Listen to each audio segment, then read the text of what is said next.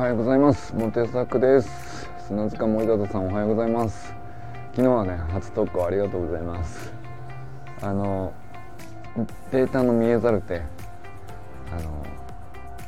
僕が以前ねあの音声配信でご紹介したやつですけど結構面白いですよね。なんか同じ本読んだよっていう話ってすごいいいですね。あの多分スプリントやってる者同士とかっていうのと同じ本読んだよっていうのと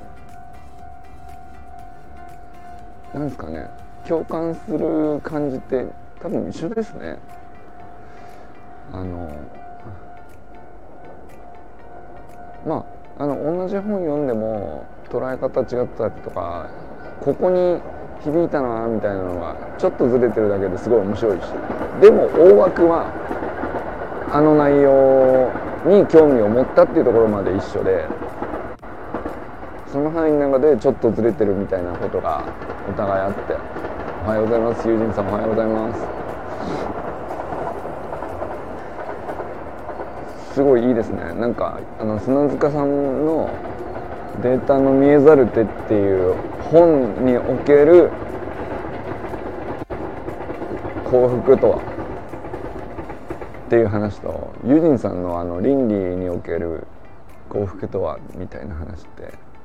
全然アプローチ違うじゃないですか。でも割と掴んでるとこありますよね。あの単純にデ GPS のデータ追っかけただけなのに。そのアリストテレスが考えたことと割と一致してきたりするっていうね。面白いですよね。ユージさんおはようございます、えー、中村修平さんおはようございます。森本あかねさんおはようございます。山本健太さんおはようございます。清水信之さんおはようございます。寺石ゆかさんおはようございます。そうだね。あとはあれ？そうだね。なんかそういえば一通りもうメンバーのみんな投稿してくださった感じかな。健太さんも健太さんがまだあれかな？コメント欄ではねなんか存在感があるんで。全然あの無理に投稿はしなくても全然いいんですけど。なんか健太さんが持ってるものとかめちゃくちゃこう僕らが知らないので引き出しありそうですよね。それこそ健太さんも読書家なんで。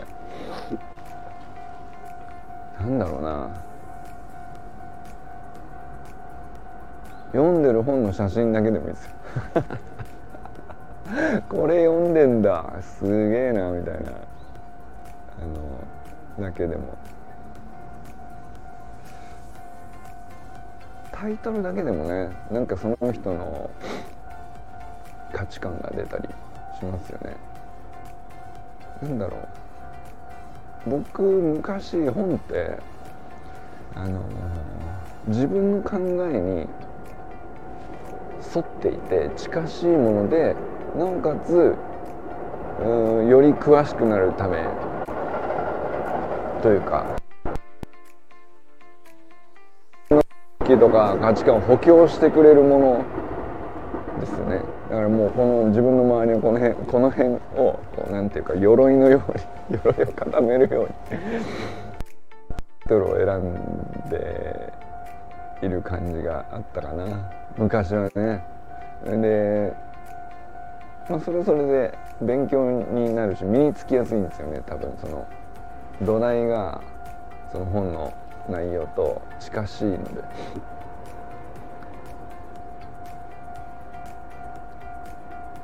でやっぱりそれはそれでその専門性を高めるとか得意分野の知識を深めるとかそういう読み方ですよね。多分結構変わってきたのがあのいくつぐらいですかね。30代中盤ぐらいからかな。もっと後半かな、まあ、本をそもそもあんまり 読んでこなかったんですよね。その30になるぐらいまでは。あでもなんか自分で書いてたのがあれ30歳だったかな？そんぐらいだったと思うんですけど。3036か。ちょうど10年前なんで最初に梅雨前線の状態っていう、まあ、自分の専門分野の、まあ、書き下しというか一般向けに解説書を書いてもらえませんかっていうオファーを受けて書いたっていうのがそれまで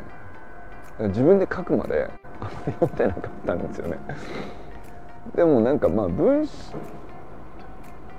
そうだから読んでなかったから苦労しましたけど人のいろんな文章を読んでいない人が自分の文章を生み出すっていう状況になってえらい苦労したんですけど。なんかまあ論文とか書いてるからさで解説書とかもなんだろうな。一般向けの書籍まではいかなくてもその学会の雑誌とか学生向けの解説あおはようございます。清水さんおはようございます。中村修平さんおはようございます。そうなんか分かりやすく書き下して書くみたいなことはできると思ってたんですよ。だから受けたんですよね。そしたらめちゃくちゃ苦労したっていう。でそれやっぱりあのなんだろうなって思い今思うとその自分の専門分野の書籍その周辺の本しか読んでなかったんでなんだろうな書き方のバリエーションっていうか技が少ないのかな。なんかうん世の中にいろんな文体があっていろんな構成があっていろんな流れがあるっていうその世界が狭かったんですかね。だからなんかもうちょっと流れが悪くなるとすぐ行き詰まっちゃって手も足も出なくなっちゃうみたいな。書いててね。そういう感じになりましたね。うん、それでまあ一冊目でそういう苦労したんでなんか、まあ、そのせいではないんだけど結構それ書いてからうんと全然違う分野のそれこそその当時からがビジネス書とかを読み始めたもんじゃないですね。ビジネス書っていうなんかまあ何ですかね。えー、興味なくても読めるように割と作られてるなと。あ。おはようございます桃田あかねさん。今日は時差出勤。あ。スタンド FM でまた拝聴します。あ。ありがとうございます。それでぜひ。2倍速で聞けるからね。はい。い。ってらっしゃいませ。そう。でなんかあのビジネス書ってすごく多分本読み慣れない人に読みやすく作られてるんじゃないかなと思うんですよね。でなんだろう。あの、まあ、僕ビジネスマンじゃないから正直興味なかったんです最初。だけどなんだろうな。あの最初なんかあのだからビジネス書ってたくさんあるのに興味ないことでたくさんあってどう取っていいか分かんなかった時に僕編集者さんで選んでたんですよ。誰が編集したかでチョイスしてた。で一番その当時面白いなと思ってたのが長倉健太さんっていうフォレスト出版っていうところのあの編集者さんでその人はそのなんだろうな紙の本を、えー、まあ、ビジネス書を中心なんだけどそれをどうやって売るかっていう売り方まで考えて編集してる編集者で。だからその営業力とかこうすれば、えー、とうまくいく的な話の中身を全然その本自体が売れてないみたいなことになると説得力なくなっちゃうからあのちゃんと結果その売れるっていうとこまでコミットして編集するっていう。まあそのそういう編集者さんでだからすごいネット上にうんといろんな仕掛けがしてあるっていう。まあ、YouTube 出したりそれこそ当時からね10年前の時点でもその YouTube もガンガン使っていて今でいくとその箕輪康介さんとかすごいねなんていうか派手な派手な手法を開発してはまあ半分炎上ぐらいのスレスレまでいってはあのとにかく冊数を伸ばしてでベストセラーしか、うんと、本当に届けたい人のところまでは手に取ってもらえないから、うんと、もうすでに仲間内でコアなファンはその人著者の考えにほぼ共鳴しているし理解しているしその人が買うっていうのではその出す意味がないと。全然興味なくてまあそれこそ僕ですね。全然興味ないと。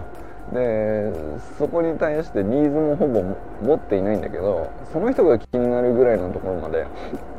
届けるにはベストセラーっていう状況にすることからスタートだみたいな。なんかそんなような趣旨のことをおっしゃっててなるほどなと思って、まあ、だからそのその感じでこうあまり興味のない、えー、ビジネス書という、えー、カテゴリーの本に興味があってまあそのビジネス書もいろんなジャンルがあるじゃないですか。でじゃあどうこの本ってどう書いてるのかな？どう構成してるのかな？とかどういう文体に、えー、することをチョイスしてるのかな？とか。こういう書き方にするとこういう読者層に刺さるようになってんだな。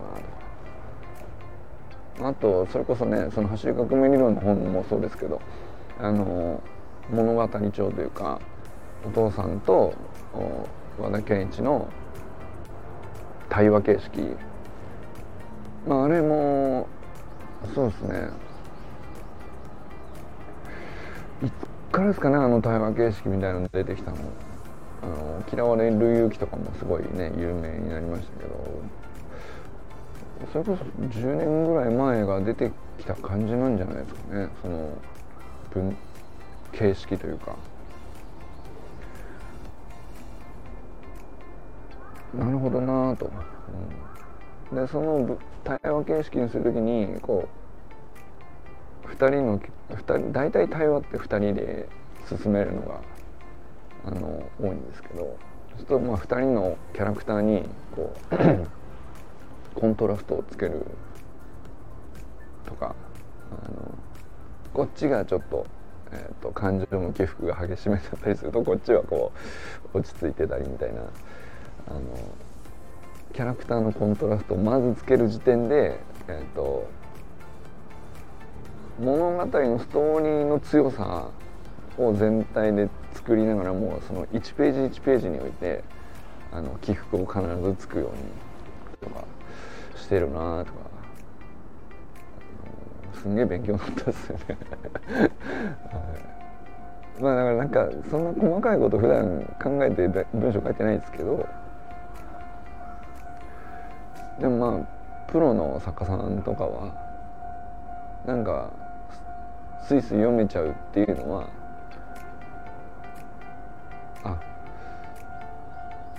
なるほどこういう起伏で書いてんだなと。か少しずつ分かるようになって。だからなんかその小説とかさ、えー、役に立つから読むもんじゃないじゃないですか。でも面白くて読んでしまう、まあ、このこれだけこうコンテンツがリッチになって映像もあ溢れるほどあって。面白いものたくさんあるのに文字だけであんな分厚いものをね ずっと読み続けさせてしまうって恐ろしいことだなってすげえなって。まあ、それこそ一文一文のつながりの強さとか意味とかどんだけ練り込まれてるのか想像絶しますけど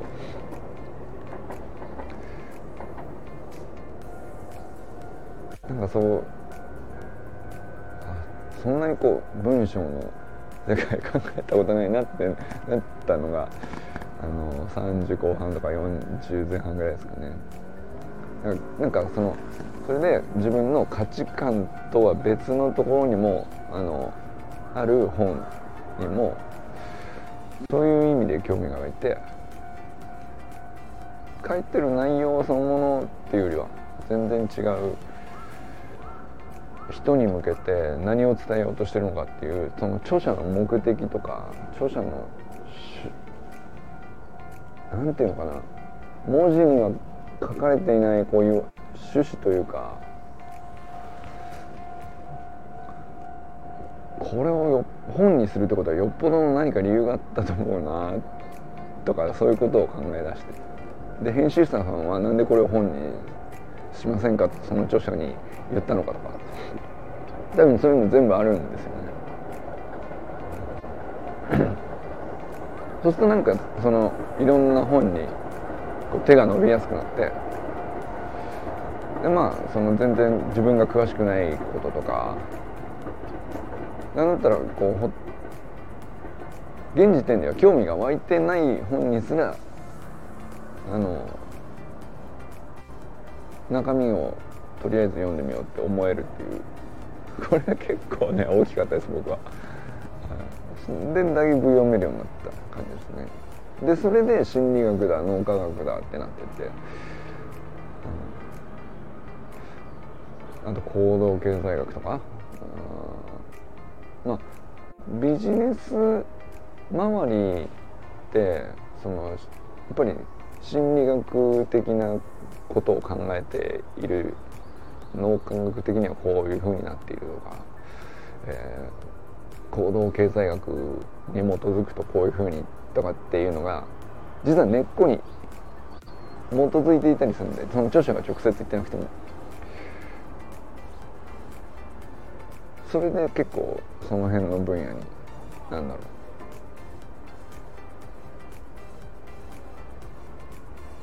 興味が湧いたんですかね。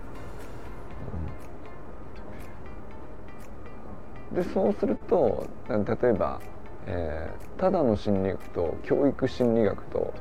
なんかもう一回細分た大元の心理心理学概要みたいなものがあったらじゃあちょっと細分化させて教育心理ってどういうことをなんていうか条件として絞り込んで扱うのかとか興味湧くじゃないですか。そのまあ分野としてこういう感じなのねっていうのは少なくともねあの知りたいなと思ったりしますよね。でなんかあの読むカテゴリーが広がってった感じですかね。あとはあれですねやっぱり YouTube とかもそうですけど本要約チャンネル系あのたくさん出てきてあれすごくやっぱりいいですよね。で割となんかそのあれでピックアップされてるものは素直にポチるようにしています。はい、まああれでなんか分かった気になったからまあそれでいいやっていう感じでずっと見てた時もありますけど。それこそねなんかその Audible みたいに朗読してくれるんだったらまあフルフルバージョンをずっと聞き続けられるじゃないですか。 Audible でかかったですね。朗読アプリみたいのが出てきて。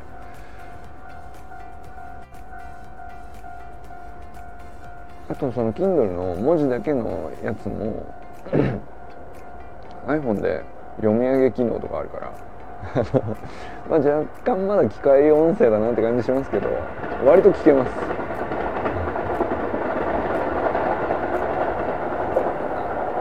Kindle のテキストをこう長押ししてクリックして読み上げってやると勝手にずっと朗読してくれるというね。あれも割といけますね、はい、でも結構読んだ気がします。でもなんだかんだ言ってその文字で入れたいなっていうものがその中でも出てきて。わざわざ文字で読んで入れたいなって思うものと、まあ、聞き流してでもとりあえず触れておこうっていう感じのものと、まあ、YouTube の紹介でこう、まあ、ザッピングですよねあれはね。本のザッピングを YouTube の本要約チャンネルみたいなのでやってる感じですかね、まあ、あとはあれですね。あのマコナリ社長っていうあのこの人もビジネス系の YouTuber の人なんですけどその人のインサイドストーリーズっていう、まあ、有有料音声配信のあのアプリがあるんですけどそれもちょこちょこ本の紹介があってそれはもうほぼそこで押されたらあの何も考えずに 即ポチするようにしています。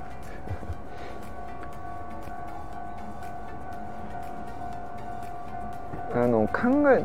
て選ぶ本もあの僕にとって意味あると思うんですけど一方でその考えずに即ポチするって一定の割合で決めておくと要するにもう先入観なしに全然別世界からその価値観も何も違うこう新たなものが入ってくる可能性があるあるじゃないですか。それ結構楽しいですねまあそれで外れても全然なんていうの所詮1500円そこそこじゃないですかっていう、まあ外れたってことが分かればいいんじゃないですかっていう、ぐらいだと思うんですよね。でなんでその自分に外れたっていうのか要するに自分に響かないのは何でなのかなとかっていうのはそれきっと理由があってそれも内容自体がこう自分にとって響かなくても外れたと自分が感じる理由は何かなって思うあの考えるきっかけさえあればまあ得るものはありますよね、うん、っていう感じです。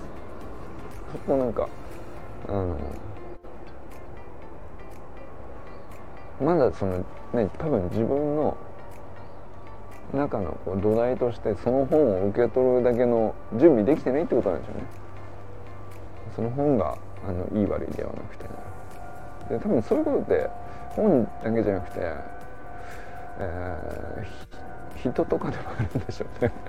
人とかあのなんだろう。取り組むスポーツとかもそうじゃないですか。その走る土台ができてないのに、えー、再チャレンジしたいから昔やってたバスケットボールをとかって言うとあの速攻挫折するんですよ。まあ僕何度もそれやってるんですけど そのスプリント始める前にもバスケットもう一回やりたいなってちょこちょこ思っててちょこちょこやってはあのー、まあシュートは入らないし疲れちゃうしなんか憧れだけこう頭の中に残っててでかつてやってたんだけどやりきれなかったこう不完全燃焼感っていうかそういうのもくすぶってて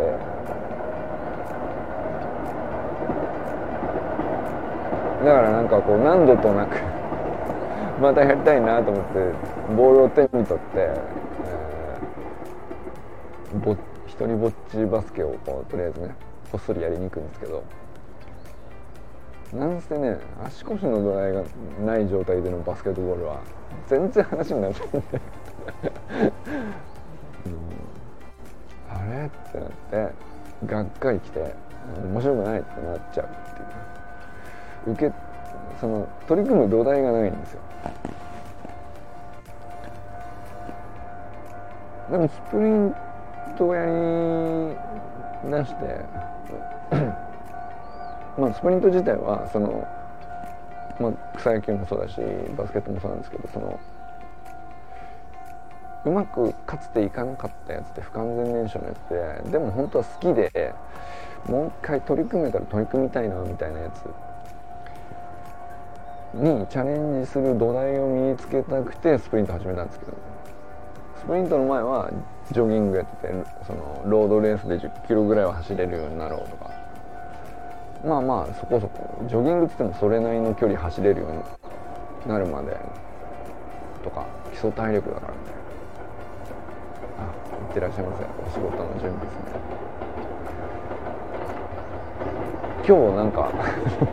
やっぱ続けますね時間決めて続けるとあれですね。人数増えますね。これ大事かもしれないですね。そうなんかジョギングやってたんだけどあんまり土台として機能しなくてその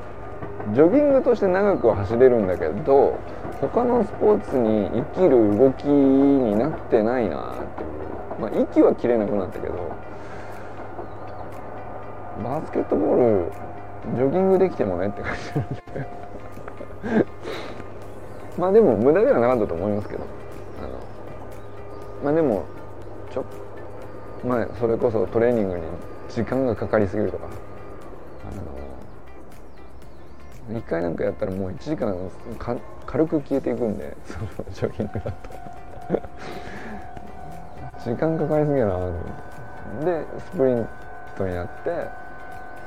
あ家の中でね足上げるだけでいいのとか。まあそれこそねサーキットトレーニングでインターバルで4分間こうちょっと負荷ちゃんとかけたらそれなりになるとか。そういう知識もついてきてそういう土台ができてからですよねやっぱり。なんかよし40超えたけど再挑戦すればなんとかなるみたいなやっていうのは。でバスケットボールも楽しくなりまあ野球もなんか、まあ、中学の時より今の方がうまいんじゃないですか、ね、中学の時めちゃくちゃ下手だったんで、まあ体力はね中学生の時の方が多分あったはずですよ、うん、結構まあ頑張ってなんていうの言われた通りに走って言われた通りに何時間も練習ってなってましたからね。だからまあ体力自体で言ったら当時の方があるんでしょうけど今の方がうまいなと思いますね。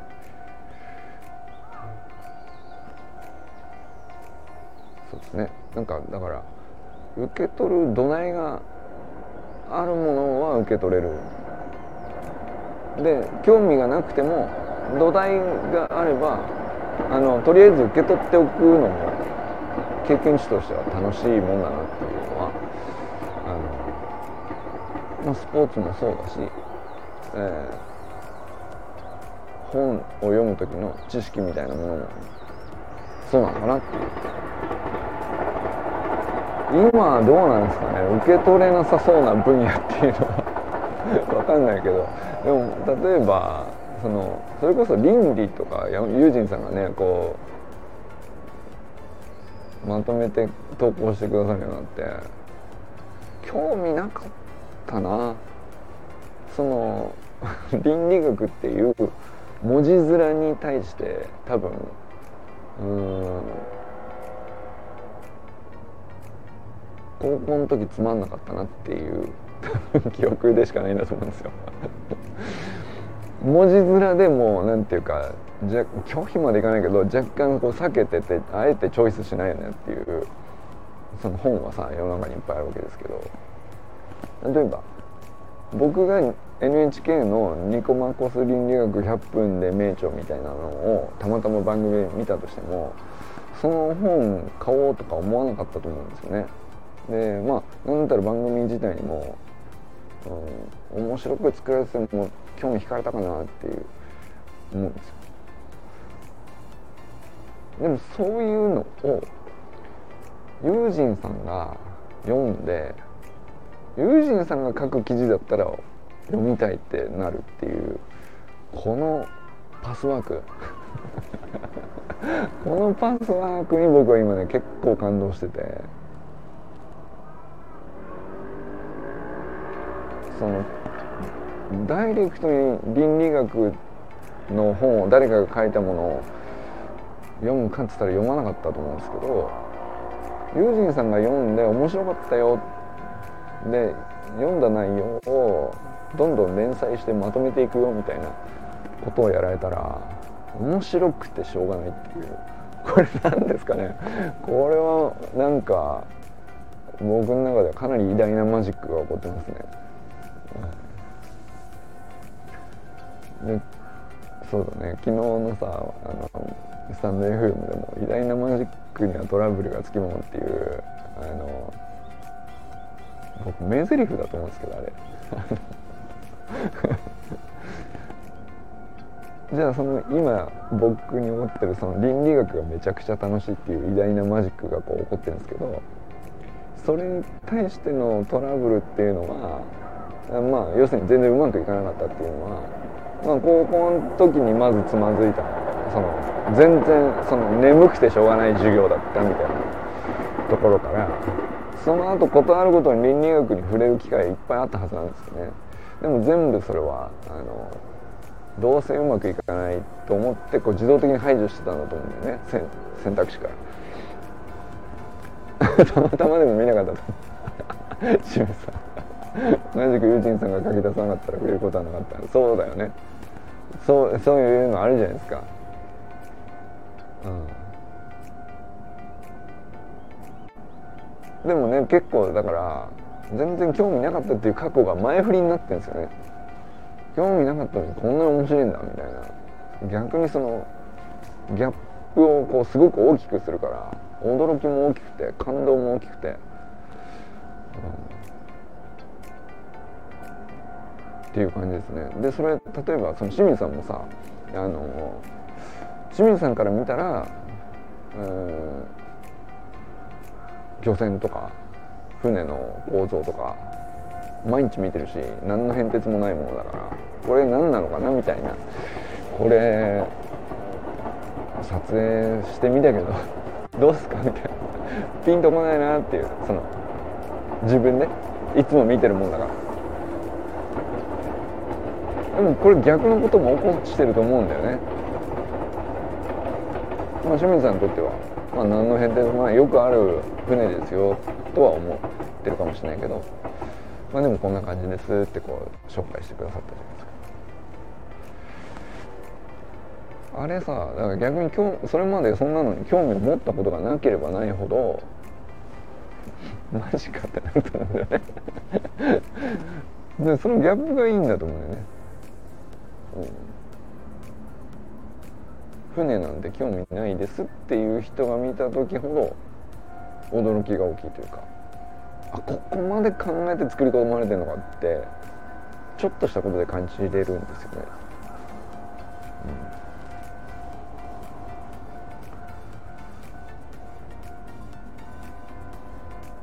うん、だからなんかそのリスペクトできる範囲とかものとか人とかが広がっていく感じがねあの最近結構なんだろう。自分がせ自分の価値観に沿って自分の得たい能力を伸ばしていくっていう感じの成長ではなくてその自分の興味関心とか価値観とかから全然外れたところで何とも思ってなかった人にすごい急にリスペクトが湧いたりとか何とも思ってなかった物事とかえー、構造物とかすげえなってなって。それはそれで何ていうか成長ですよね。そういうそうするとこう結構成長ってこう無限になるっていうイメージがこう湧いてるっていうか、うん、多分その成長してこう行き詰まるみたいな感覚って自分の価値観に沿って自分の得たい能力だけをこう上げていこうとするこう一直線でしかものを見ていないからそれはいつかね限界来るよねっていうね。それはそうなんだでしょうね。多分かなり長いほど僕そういうふうにしか自分の能力を伸ばそうとしなかったんだと思うんですよね。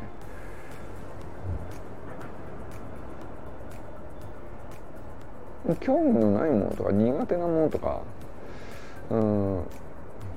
関係ないじゃんって思ってるものにこそ成長の伸びしろがこう無限に広がってるから。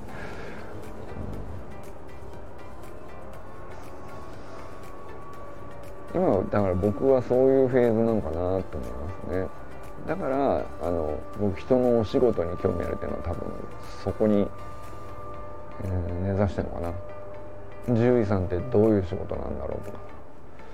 えー、お客さんと相対して何かをするっていうこと自体がそのお客さんをのいないお仕事だからまあ、まずそこに興味があるんですよね。お客さんが来るってどういう状態なんだろう。な、そこからなんですけど。まあでもね清水さんもそうですね。お客さんいないじゃないですか。でもあの業務と作業あってそっちのプロフェッショナルであることを求められるみたいな。でまあだからお客さん商売じゃないんで営業無関係ですよって思うんだけど営業のスキルから学べること結構めちゃくちゃあるんですよね、興味なかったのはまあ自分の視野が狭かったからだっていうのはすごく感じましたよね。営業マンの営業スキルで。まあなんかそういう本もビジネス書とかでいっぱいあるじゃないですか。めっちゃ読みましたけど。面白かったですね。営業マンさんが営業してくださったおかげでこうこういうものが売れたりサービスが広がったりそれのおかげでこうみんなつながって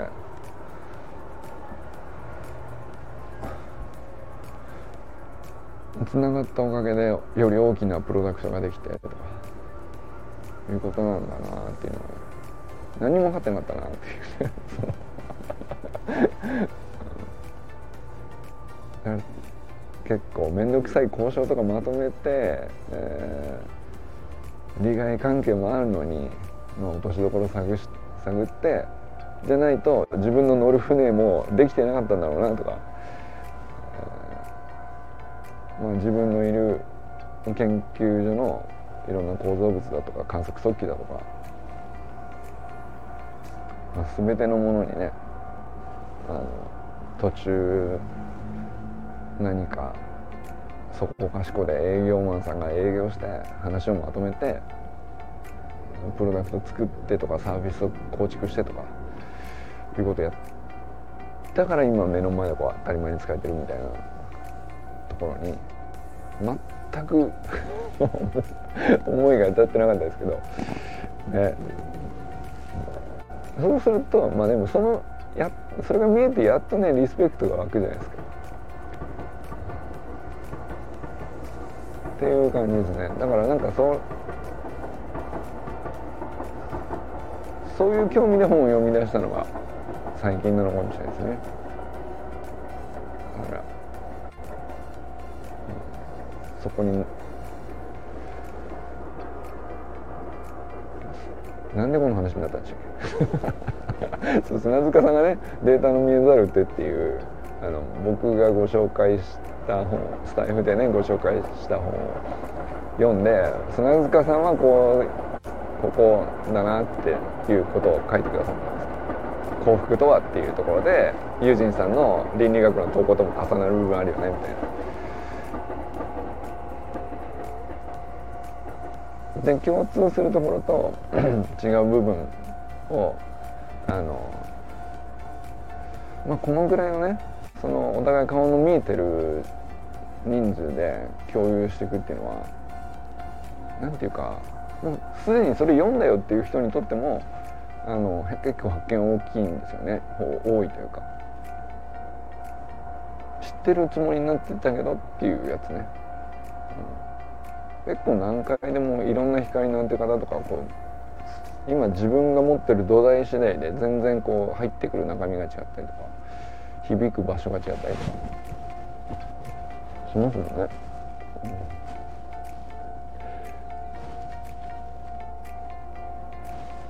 まあ、研究所の朝礼なのでその研究って話に 最後して終わろうかなと思うんですけど。なんかねその人の脳みその中でこうシナプスがつながっていくイメージなんですよ。その研究所のメンバーのこうお仕事でずっと培ってきた土台があってその状態でなんか共通したなんか本を読んだり知識を入れたりした時にあのそれを別なメンバーとつなげた時にその中間でまたなんか別なものが生まれてあのっていうのをこうパス回しながらこうぐるぐるパス回しながら間の空いたスペースに何が生まれるのかをみんなで探すっていうそういう研究所にちょっとなってる感があるんですよ。僕はそこにすごい期待感があって、うん、めちゃくちゃワクワクします。そのなんだろうこの研究所何するんだろうなと思いながら正直始めているところも 多分にあるんですけど。あの半分ぐらいはねもちろんコンセプトも決めたつもりだし半分ぐらいはこうなったらいいなって思ってた通りっていうふうに今のところ言ってる部分もありつつ全然こうあやってみて全然想像してなかったみたいなあのあここは研究所だわ。って研究所ってこういうのがいいんだ。みたいな。そのメンバーとメンバーの知恵の共有した時に共有までだったら多分今までたくさんあちこちで起こってたと思うんだけど共有した間のこうスポットにスペース空いたスペースになんか別のものがポコって出てくるっていう。これ生まれてるね。っていう。なんかそんな感じですね。そこになんかこう新しくね、取り組みがこう自然に発生してくるとか。それこそね周平さんが音声配信始めるとかさ。あれ新しいプロダクトだよな。面白いですよね。ああいうのが生まれる瞬間に立ち会ったわけじゃないですか。あかねさんがそれを朗読するとか